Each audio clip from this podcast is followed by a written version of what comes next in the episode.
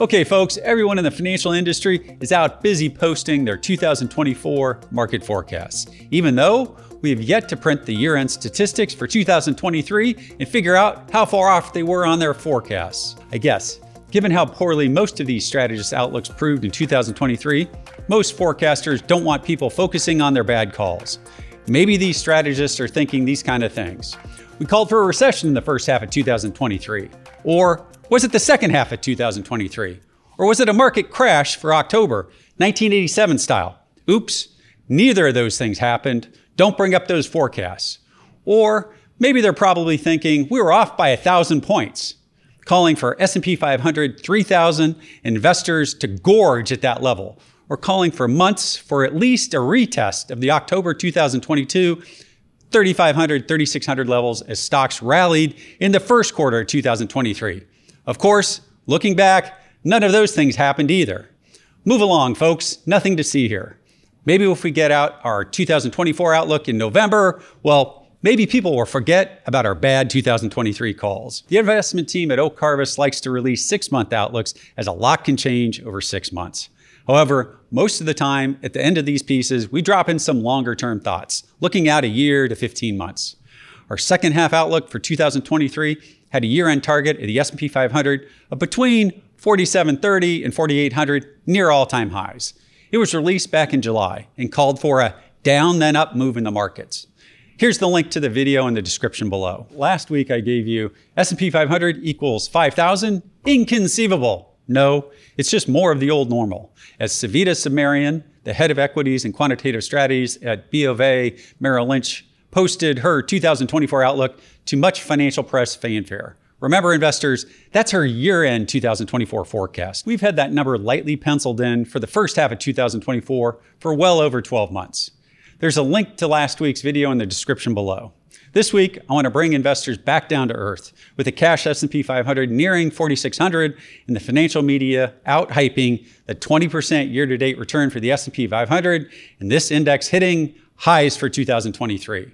I'm sure the sense of FOMO, that's fear of missing out, is starting to set in for many investors or strategists who incorrectly forecast a recession in 2023, a stock market crash in October, or who just plainly missed the strong November rally off a very normal summer correction. Okay, I want to remind investors that the S&P 500 at 4600 while strong year to date also means that the overall market has gone nowhere for almost 2 years, since October 2021.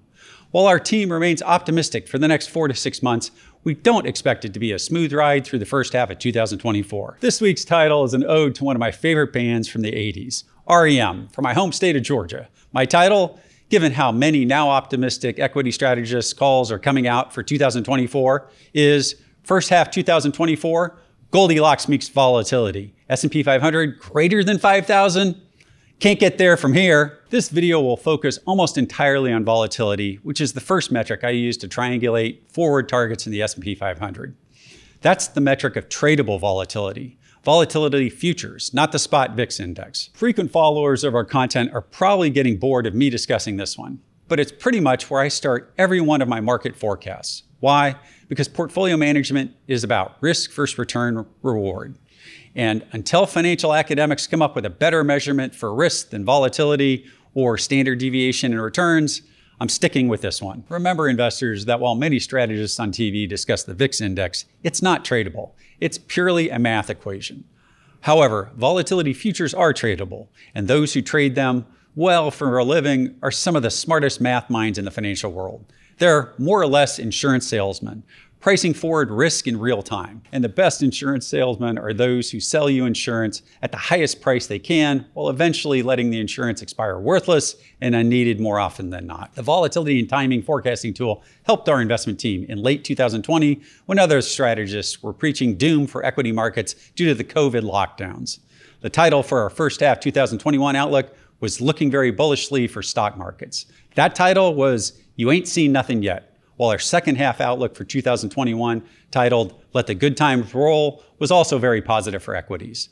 By the end of 2021, we went on to warn our followers of impending risks for the markets for the first half of 2022 when we published our first half 2022 outlook titled curb your enthusiasm. I've discussed this tool in more detail in prior videos and podcast releases over the last 4 years. Today, I'm pretty confident in saying that levels much above 5,000 on cash S&P 500 won't be achieved in the first half of 2024, and if they are, they won't be sustained for long. Why? While spot volatility of the VIX index is not traded, it doesn't mean that it's not useful number in some manner. Many academic studies have proven that it, by itself, is not a predictive tool on its own right. However, short of that one year that many investors long for again, 2017, which was the Trump tax cut anomaly, history has said that the spot VIX index doesn't calculate much below a level of 12 for very long. Here's a multi year chart of the spot volatility index, the VIX index. Using this metric, using prior cycles of Federal Reserve interest rate moves, using yield curves and investor sentiment, one can triangulate forward potential cash S&P 500 levels under both calm and distressed or highly volatile market conditions.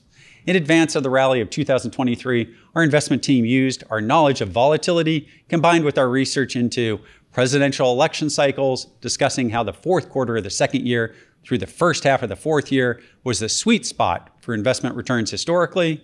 A second thing we discussed was Federal Reserve interest rate hiking cycles and how stocks have performed during each stage between the raise, the pause, and the lowering of short term interest rates. The third thing we discussed in our forecast was investor sentiment, hedge fund and retail investor positioning, and stock market breadth cycles, and how they can create positive expected return profiles for the markets when investors are positioned extremely bearishly, as they were at the end of 2022, and then they flip positive over the next 12 to 15 months. For now, our first half outlook for 2024 remains as it has been alluded to for almost a year. That's the first quarter of 2024 should usher in a year of heightened volatility. This volatility should present itself almost immediately in the first few weeks of the year and continue throughout the first half of 2024.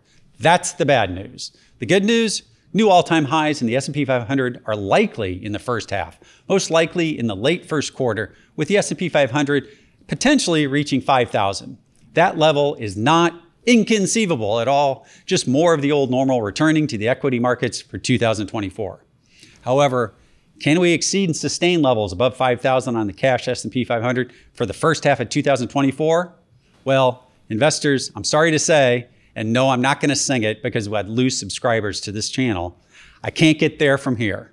This is why our investment team believes that more active and tactical investing and trading strategies versus buy and hold ones will likely be a better way to invest for a number of years. Stay tuned for more on that topic in the coming weeks and months ahead. For myself, from Charles, from James, from the rest of the investment management team, and the whole family here at Oak Harvest, have a blessed weekend. All content contained within Oak Harvest podcast expresses the views of the speaker and is for informational purposes only. It is based on information believed to be reliable when created, but any cited data, indicators, statistics, or other sources are not guaranteed. The views and opinions expressed herein may change without notice. Strategies and ideas discussed may not be right for you, and nothing in this podcast should be considered as personalized investment, tax or legal advice, or an offer or solicitation to buy or sell securities. Indexes such as the S&P 500 are not available for direct investment and your investment results may differ when compared to an index. Specific portfolio actions or strategies discussed will not apply to all client portfolios. Investing involves the risk of loss, and past performance is not indicative of future results.